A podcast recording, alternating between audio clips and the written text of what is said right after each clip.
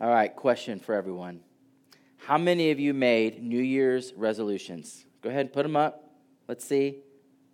Okay. Had some raised high, had some like, you could see me, but no one else. Kind of, okay. What were they? To lose weight? Eat healthier? Exercise more? Those are three of mine. Doc orders, right? Save up for something? Be more patient? Anybody? To read your Bible? Anyone? To be more productive? Okay. For those who made those New Year's resolutions, how many of you are still going at it? Those are laughs of recognition, meaning we fell off. Well, you're not alone.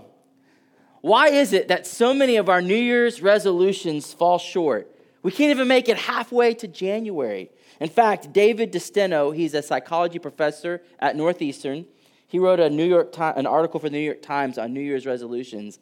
He says that by January 8th, it's tomorrow, 25% of all New Year's resolutions will have fallen by the wayside. Eight days in, 25% have already fallen off. By the end of the year, less than 10% of New Year's resolutions are faithfully kept. And I think that's actually probably a bit optimistic. He goes on to say the reason is is because humans are this is funny, notoriously bad at resisting temptation, especially especially if we're busy, tired or stressed. So that's bad news for us in this room, right? Who in here is exempt from being busy, tired, and stressed? And I don't think I'm just saying that because I had a baby two weeks ago. You see, New Year's resolutions feel more like promises that we instantly break and desperate longings to be different than we really are. And because this is America, it's hard for us to shake that manifest destiny, right? It's hard for us to escape that instinctual belief that we can make and form ourselves into a better version if we just apply the right amount of desire, willpower, and time. Now, listen, I'm not against resolutions. I'm actually for it. I, I would encourage all of you to take time throughout the year to grow in self awareness, to rightly understand where your, what, what your strengths are, what your weaknesses are. I think it's a great idea to set goals. I'm a big fan of discipline and self control. I'm a big fan of all of that. But as we start 2018, I want us to be resolved to avoid the temptation to see your resolution simply as a way toward self improvement. Because what you don't need this morning is to dig down deep and on your own remake yourself physically and spiritually. We don't need more stuff. What we need is a vision, a picture of what could be with the strong conviction that it should be. See, last week we looked at the Lord's Prayer. And in that prayer, as Jesus taught us to pray, he said these words Father, may your kingdom come and your will be done on earth as it is in heaven. Our hope is that we would see God's kingdom in Waltham as it is in heaven. What we need most this morning is a vision of the gospel. We need to see that God's love for us, most on, uh, expressly made visible by Jesus Christ is the only anchoring vision toward any sat, uh, satisfaction and real meaning in life. You see, the reason our resolutions fail is because the resolver fails. Our most basic and most soul satisfying needs are not going to be made and met by greater resolution, but only by redemption. This morning, I want to walk through a prayer found in Ephesians that we just read a couple minutes ago, which is prayed by the Apostle Paul for believers in Jesus Christ. It's actually a prayer, an ancient prayer that's being prayed for all believers across all time. It's a visionary prayer, and my hope is that it would become a vision for us this year as we look to Jesus for Him to work powerfully in us so that He can work wonderfully through us both individually and corporately as the body of Christ at Seven Mile Road. Because there's this principle that's laced all throughout Scripture that what God does in us, He intends to do through us. And this prayer gives us a vision that's going to first call us to look upward, then it's going to move inward, and lastly, it's going to cause us to go outward. So let's look, uh, jump into the text in verse uh, 14 of chapter 3, as we look upward in this prayer. I'll read these words again from the Apostle Paul. Look with me at the text. He says this For this reason, I bow my knees before the Father, from whom every family in heaven and on earth is named, that according to the riches of his glory. And we'll stop right there. Now, a bit of context so that we understand what's going on here. The book of Ephesians is a letter written by the Apostle Paul to a local church in Ephesus. You got to realize Paul was like a father figure to this church. He was there, he built it from the ground up with his church planting buddies. He was instrumental in its beginning, and he actually stayed in Ephesus multiple times in his ministry to, uh, to fellowship with believers, to be trained, to grow in his own walk and understanding of the Lord. This is a church that loved Paul, and Paul loved this church. And so he begins for this reason. He's telling us why he is praying. What is motivating Paul to pray? Well, if you read the first two chapters of the book of Ephesians, you're going to find this wonderful articulation of the gospel. You see, for the first half of the letter, Paul's been writing about the grace of God to bring both Jews and Gentiles together and to form this new humanity. And all the ways in which the old humanity under Adam has failed, what God's plan for redemption is, is to bring up a new Adam, Jesus Christ Himself, to be our new champion of humanity. And by Him to bring all people together to create this new humanity that rightly images God to a lost world. It's a new community through the reconciling work of Jesus Christ on the cross. He's talked about how all of us without Christ are dead and our trespasses and sin. But through Christ, God makes us alive, not by things that we do, because dead men can't work. Have you noticed that? Once you're dead, you're dead. That's why Paul says we were dead in our trespasses and sin. But God, because He's rich in mercy and love, has made us alive with Christ. So then Paul bows his knees and he prays this prayer Bowing is this outward physical posture that represents an inner spiritual posture of need and dependence, of humility and reverence. See, we can pray in any position, right? We can pray standing up, we can pray laying down, you can pray when you're walking, when you're jogging, when you're running. You can pray at the end of the day sitting down. But there's something about bowing a knee to pray that expresses a neediness, kind of an earnestness a humility of saying, I've got nowhere else to go. Then Paul tells us not only is he bowing his knee, but he's praying to the Father. See, Paul's looking up. He's looking at the Father. He's saying, Where does my help come from? And he knows his help comes from the Lord. Paul knows his help, his vision, the only kind of vision that will be lasting and satisfying is going to come from God the Father. And right away, when we hear this word Father, it should invoke in us this, this sense of intimacy. It speaks of God as the one who is the Father, who seeks out the good for his family. And implied in that, which Paul's already talked about, is if God is our Father, then we are his children. We are adopted as sons and daughters of God. And so, therefore, God is not simply the source of our creation origin, which he is.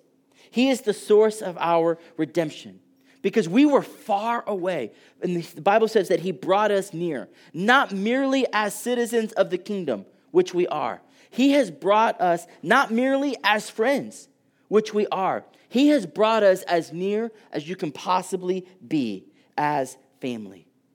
And so, because He's our Father, we can go to Him with confidence, knowing that He will listen to us. Why? Because good fathers enjoy spending time with their children. So I don't know if you've had a good image and representation of a father, or maybe you've had a bad one.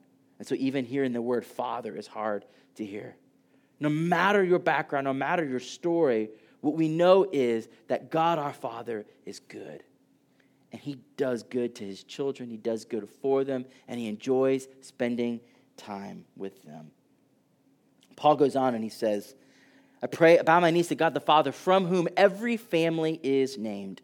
This means that everyone And everything, for that matter, finds its origin in God. This is the truth that's declared in the Apostles' Creed. I believe in God the Father, maker of heaven and earth. Look at me. You are not a cosmic accident. You're not. You are not the result of unguided natural selection. We are here because a loving Father created out of an overflow of His goodness, not out of need, but out of desire. He wanted to share His goodness, truth, and beauty with us. And so, Paul, with eyes looking upward, says, God is able to do all that we ask according to the riches of His glory. See, when he looks up at God, he sees a God who lacks nothing. He's asking, how is God able to answer this prayer? God is able to answer this prayer because the resources God has at his disposal are limitless and inexhaustible. See, it's out, of an, it's out of an overflow of his abundance that he will answer Paul's prayer. He gives according to the riches of his glory. So, what's glory? It's a word we throw around in Christian circles a lot, but what does it really mean? When we talk about God's glory, what we're talking about is the radiance of his splendor, the perfection of his character and activity. In saying God's glory, it's simultaneously in one word speaking of his love, his power, and his goodness. It's the sum total of all of his amazing attributes wrapped up in this word glory, beauty, and light. And not only does God give in abundance, but he gives in accordance with his glory. What that means is that what God gives is good. He does not give bad gifts. Okay, we just finished Christmas. Anybody get any bad gifts? Does anyone know any just notoriously bad gift givers? I do. But I'm not going to mention names today. Protect the guilty in case some of them podcast this later. But there's just some people, they don't know how to give good gifts. But that's not God. Let me say it this way God isn't stingy or withholding, He's not greedy or manipulative, and He always gives the best gifts. So, why is God's glory good news for you and me this morning? It's because God the Father is able to meet our needs. He is not lacking anything. And because He doesn't need anything, catch this, He is free to give everything. There's no, he's got no lack. He never operates out of scarcity. He never says, I'd love to give, but I can't. I've got to keep this over here. He has an abundance. It's limitless, it's inexhaustible. So he's free to give generously to all. See, Paul begins this visionary prayer by looking upward at God the Father, from whom all blessings flow. Now let's keep moving as Paul moves this vision inward. Look with me at verse 16b. So he's praying that he may grant to you to be strengthened with power through his spirit in your inner being, so that Christ may dwell in your hearts through faith, and that you, being rooted and grounded in love, may have strength to comprehend with all the saints what is the breadth and length and height and depth, and to know the love of Christ that surpasses knowledge, that you may be filled with all the fullness of God. Okay, there's a lot of wonderful truths in that. There's four things Paul is praying for us in the meat of this, of, of this part of the prayer. If you're taking notes, here they are. Paul prays that we would have strength, that we would have love, that we'd have knowledge, and we'd have fullness. Okay, let me break those down. First, Paul prays that believers would be strengthened by the indwelling of Christ through the Holy Spirit. Let me read those verses again so you don't miss it. He prays that we would be strengthened with power through his spirit in your inner being, and that Christ may dwell in your hearts through faith. Okay, little anthropology 101 this morning. Didn't know you were getting that today. That's for free. Human beings are both material and immaterial. We are body and soul, flesh and spirit. We're made up of two primary components. Or another way to say it is, we're made up of things that are tangible you can touch it, taste it, you can use your senses on it, and things that are intangible, things that are visible and invisible. And what Paul is talking about here is about the inner person, the heart, the soul, the spirit, which are all one and the same. The Bible uses all kinds of words to speak about this inner component, this immaterial part of us that we know is real even though we can't see it. Even though it's invisible, when you meet a person, you know they're more than just a shell of flesh and blood, right? It's their personality, it's what makes them who they are. It's the center of your personality where the thoughts and the will and the motions and the, and, and the desires all reside. What he's talking about here is that both Christ and the Spirit indwell us, which again is to speak about God dwelling inside of the believer. Now, this is a, this is, this is a metaphor. What we don't really mean is that God is living inside the space between like your bones and your blood and your organs, whatever that cavity is, he's just like crammed up in there. What he's talking about being indwelling us, you've got to, we've got to go back to the Old Testament to make sense of it. You see, in the Old Testament, God's Spirit wanted to be among his people. But sin destroyed that relationship. And, and, and, and what happened to Adam and Eve? They were kicked out of the garden of God's presence, right? But God's desire has always been to live among his people. And so he started to create this plan of redemption to, so that God and man could dwell together again. And if you fast forward through the Bible, we see this thing called the tabernacle, which is like this movable worship space that God is able to live uh, with his spirit among his people. Because in the tabernacle, which later becomes the temple, it's kind of this permanent place, it's purified, it's made holy. There's certain rules and regulations around what can happen inside of it and what won't happen in it. And without getting bogged down on all of that, what's important to know is that it's God's presence among his people, that there's this space created so that God can be with his people. That's always been at the forefront of God's plan. Now, when you fast forward into the New Testament, on the cross, when Jesus died, the Bible says that this temple curtain, which used to kind of uh, keep and house God's manifest presence in, that when Jesus died on the cross, that the temple curtain was torn in two. Now, this is not just some Bible nerd detail, okay? This is huge. What this means is that God's presence, which had only resided in this building, has now left the building to take up residence in a new temple. And the Bible tells us that that new temple is the body of Christ, of which every believer is a part.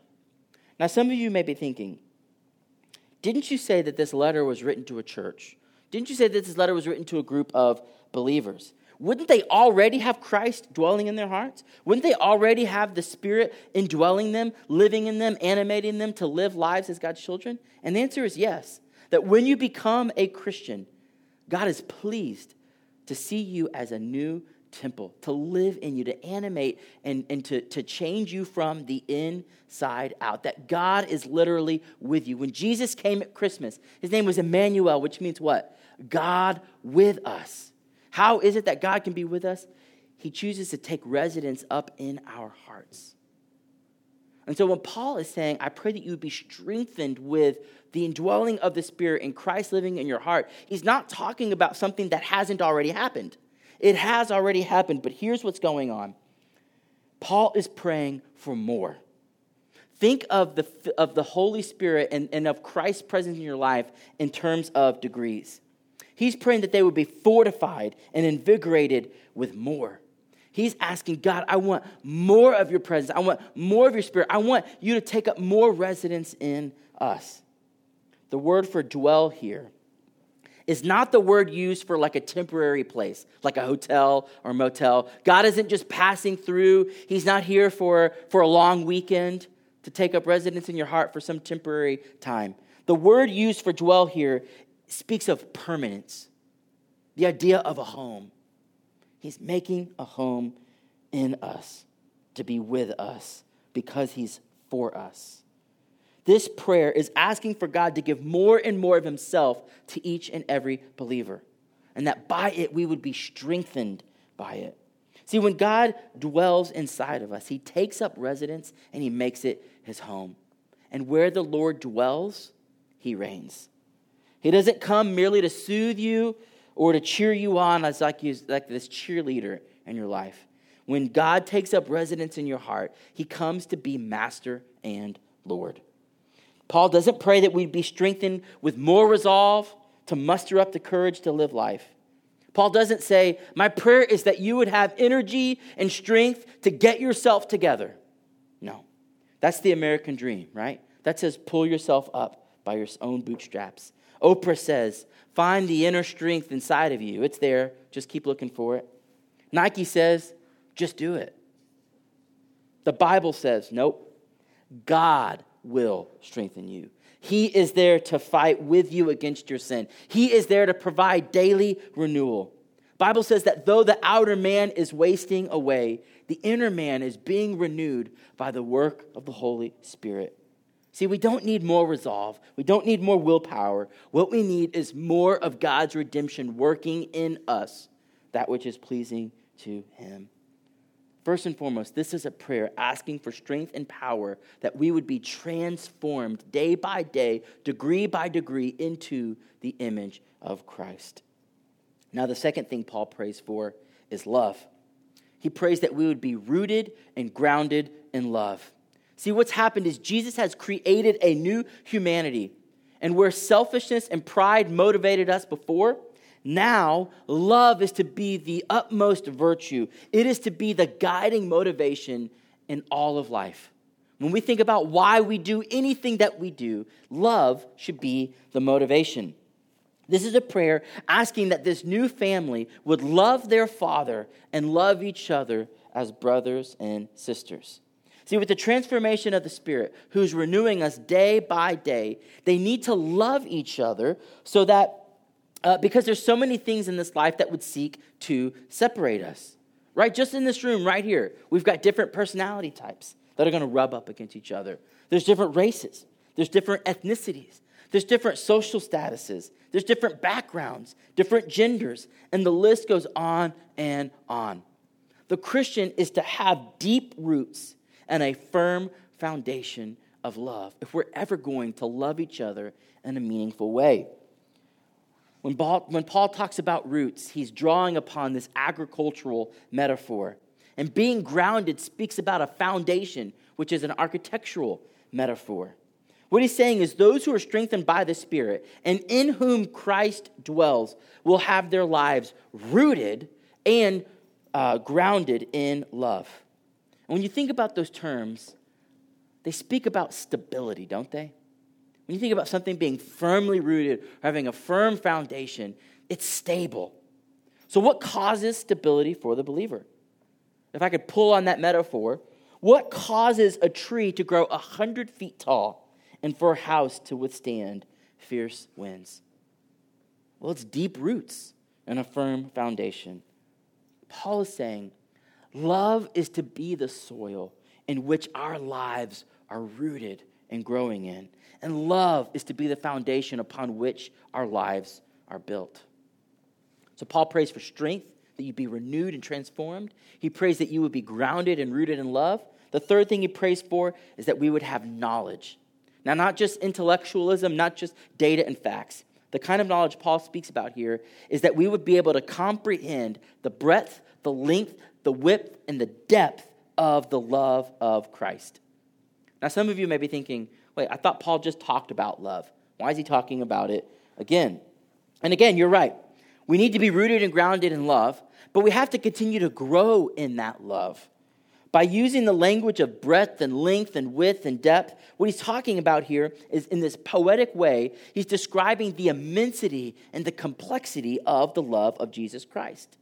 See, God's love is broad enough to include anyone. God's love is long enough to be patient, long suffering, and it lasts for eternity. God's love is deep enough to reach even the most hardened sinner. That person you think could never come to Christ. Let me tell you, friends, God's love is deep. It can reach down into the depths and pull anyone out. And God's love is high enough to lift us to the heavens in perfection. See, God's love is huge. It's wide, it's deep, it's vast. It's an inexhaustible well. Paul is saying, if we're going to, not only do we need to be rooted in that love, but we need to keep growing in that love as we live our lives. so he's praying that God would increase our knowledge of God's love.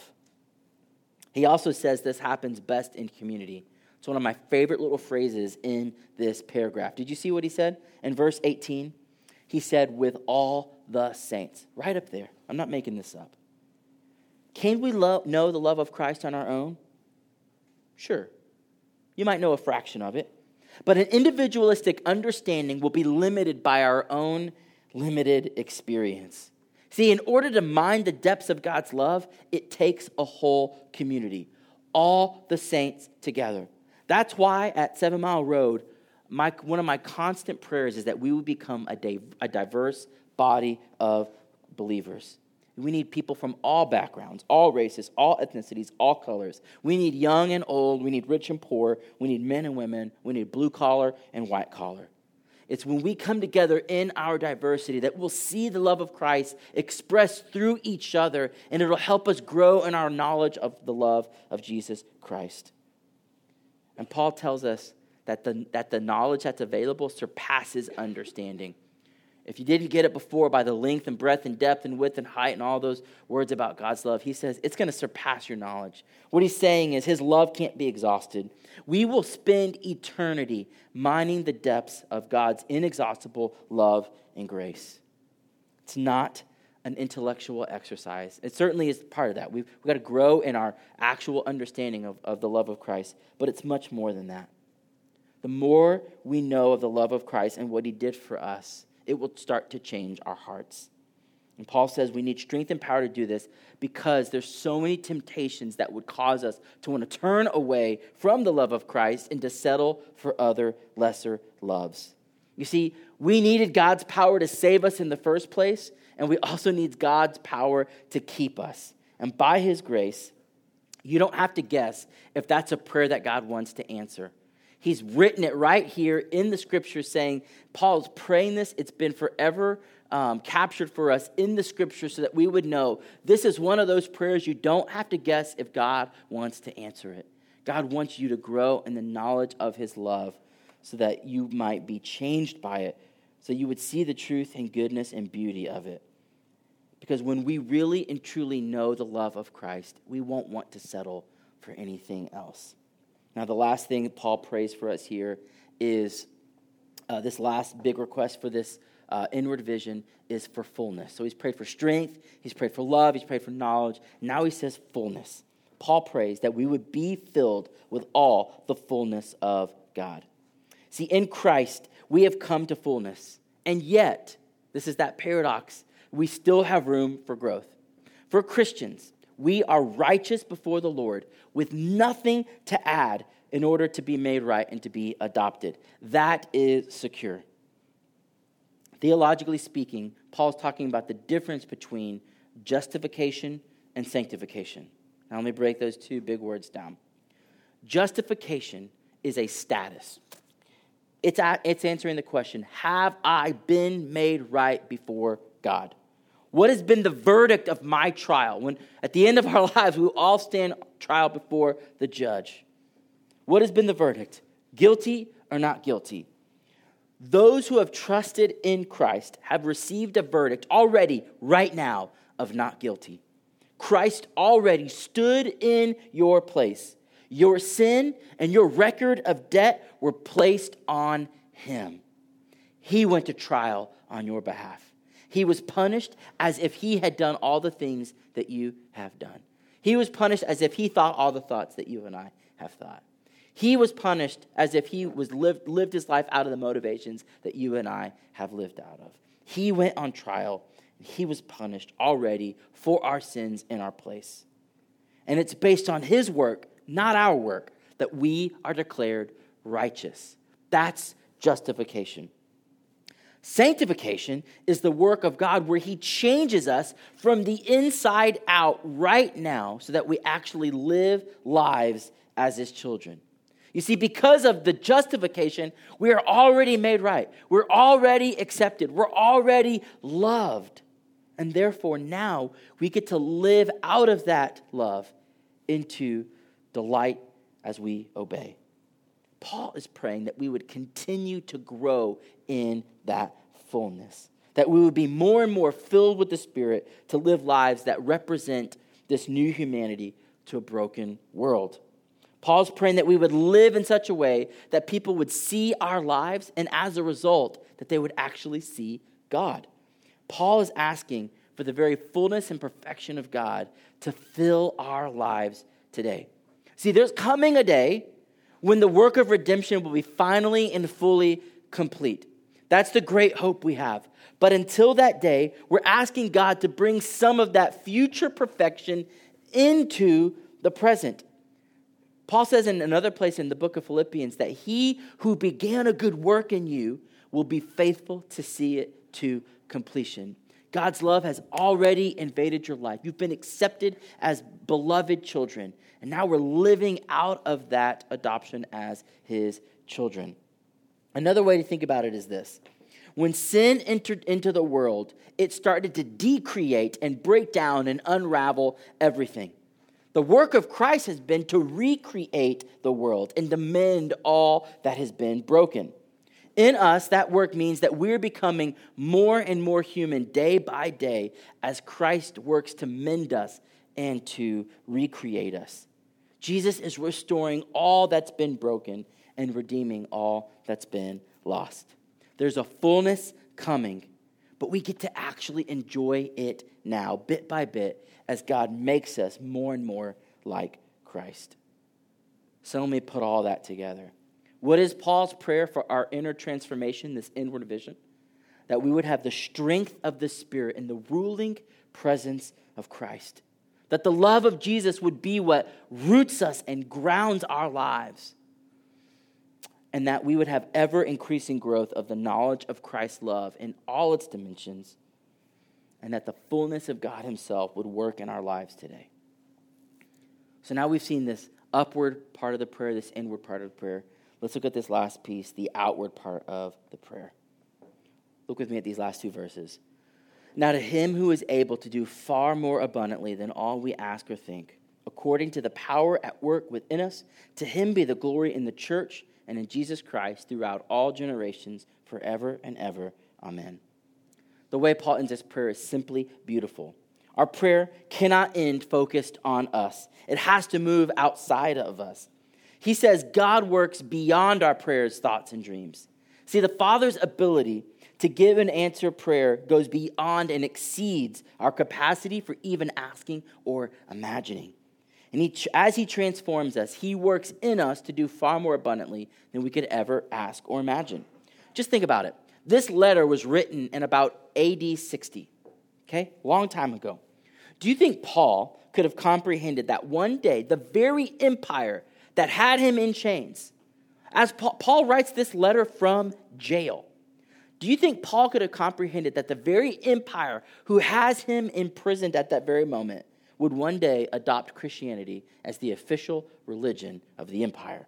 Do you think Paul could have comprehended that one day, by the power of the gospel, Christianity would be the most believed faith in the entire world?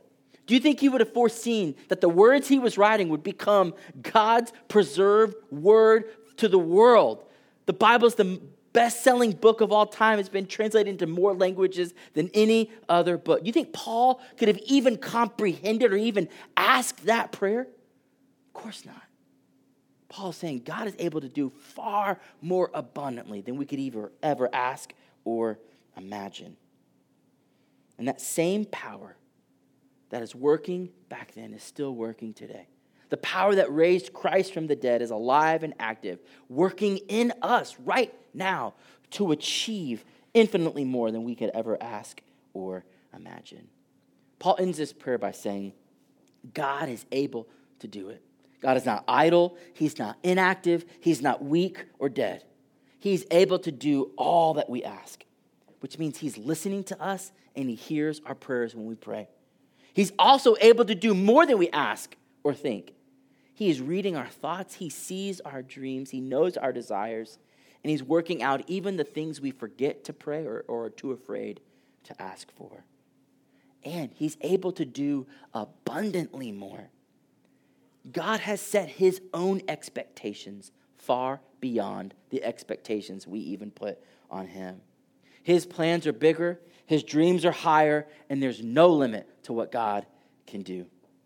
The way God works is that throughout the Bible, you'll see this. He works in us so that he can work through us. It's always been that way. We're always blessed in order to be a blessing. The reason you are becoming more and more like Jesus Christ, the reason why God has taken up residence in your heart and is actively at work transforming your life, is so that we can serve and bless others.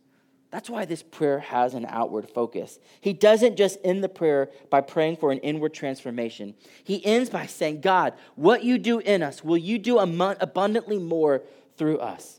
Think of it this way as God is filling us up with overflowing, all that runoff impacts and affects other people.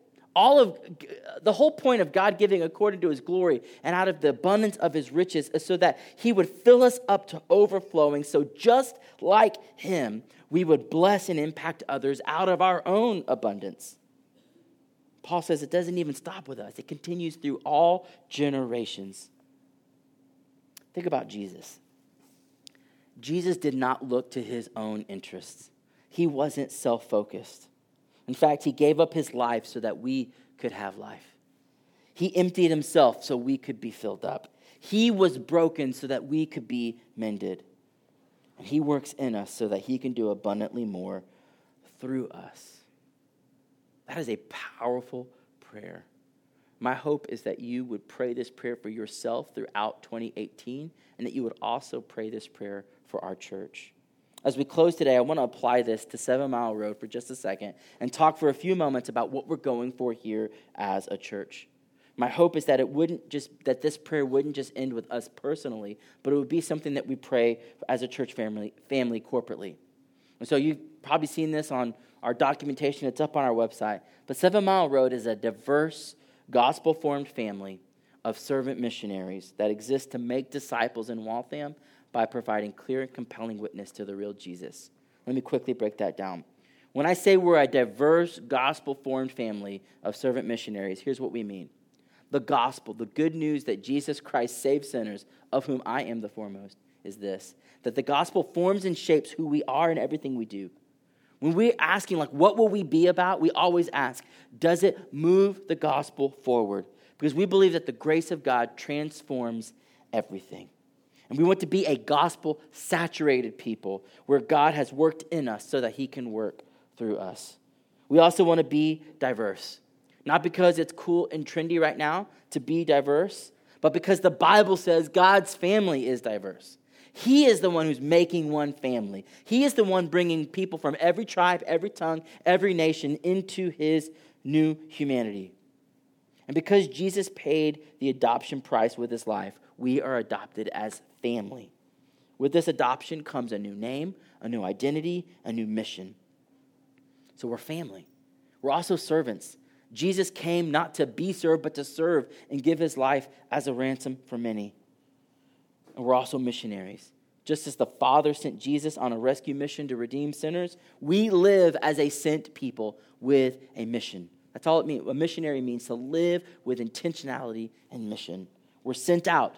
We sent, we're sent out every week to go into our community, our cities, our neighborhoods, our workplaces, our families, to be disciples who make disciples in the everyday stuff of life. See, Jesus came to this world to seek and save the lost. He came to make disciples. And we want to be those men and women who see the surpassing worth and beauty and goodness of Jesus Christ. People who've repented of their sin, turned away from it to cling to Christ, and who are seeking to live all of our lives in light of the gospel. And what do we want to do? We want to provide clear and compelling witness to the real Jesus. See, in a world where everybody gets their own social platform, who get to say, I think Jesus is this and I think he's that, and there's all kinds of um, theories and, and uh, um, uh, misquotations and all that about Jesus, we want to be the people who are saying, look, this is who Jesus really is.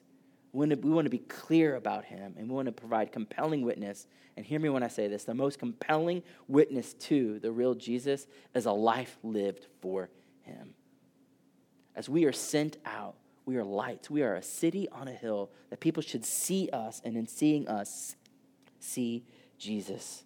And so we want to boldly but humbly provide clear and compelling witness to the real Jesus. This is our hope.